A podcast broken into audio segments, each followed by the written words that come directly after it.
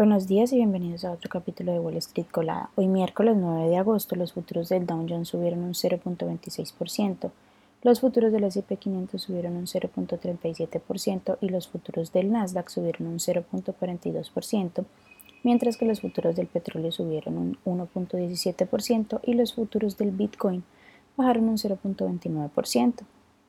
En las noticias de hoy, bueno, el martes el Dow Jones bajó un 0.45%, el S&P 500 un 0.42% y el Nasdaq un 0.79% después de que Moody's recortara la calificación de 10 bancos estadounidenses y además rebajara la, la calificación de algunas grandes entidades. Sin embargo, los futuros tuvieron un comienzo más positivo hoy, con ganancias en los tres índices.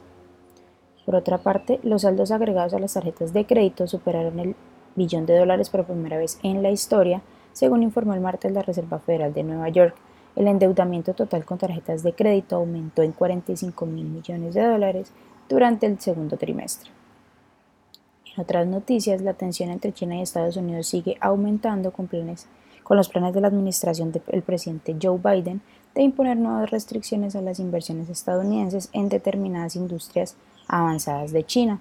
Las medidas que se anunciarán hoy al parecer prohibirán a las empresas de capital de riesgo realizar inversiones en sectores como los semiconductores avanzados, la inteligencia artificial y la computación cuántica, además de aplicar nuevas normas de la información.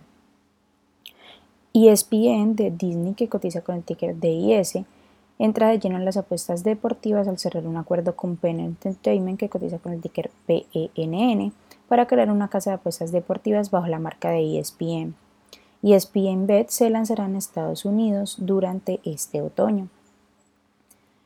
Rivian Automotive, que cotiza con el ticker RIVN,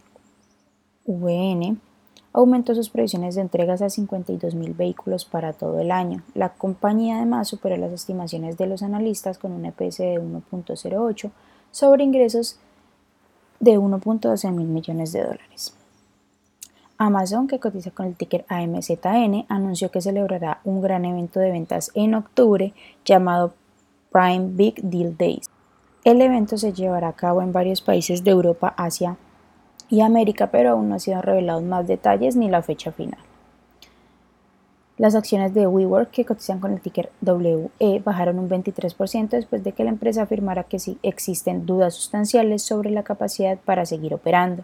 Para los próximos 12 meses, la compañía quiere centrarse en reducir los costos de alquiler, conseguir condiciones de arrendamiento más ventajosas y además impulsar los ingresos y el capital.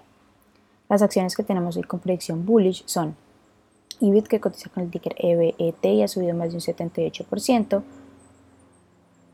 180 Life Science que cotiza con el ticker ATNF y ha subido más de un 46%, y Tango Therapeutics que cotiza con el ticker TNGX y ha subido más de un 33% mientras que las acciones que tenemos con predicción bearish son Tech, que cotiza con el ticker CYAN y ha bajado más de un 34%, Brush Oral Care, que cotiza con el ticker BRSH y ha bajado más de un 30%, y Toximity, que cotiza con el ticker DOCS y ha bajado más de un 28%. Esas son las noticias que tenemos para hoy antes de que abra el mercado. Les recuerdo que pueden encontrarnos en nuestras redes sociales como arroba Spanglish Trades y además visitar nuestra página web www.spanglishtrades.com para que no se pierdan ninguna noticia ni actualización del mundo de la bolsa de valores, por supuesto como siempre compartiendo con nosotros en español. Muchas gracias por acompañarnos y por escucharnos. Los esperamos de nuevo mañana en otro capítulo de Wall Street Colada.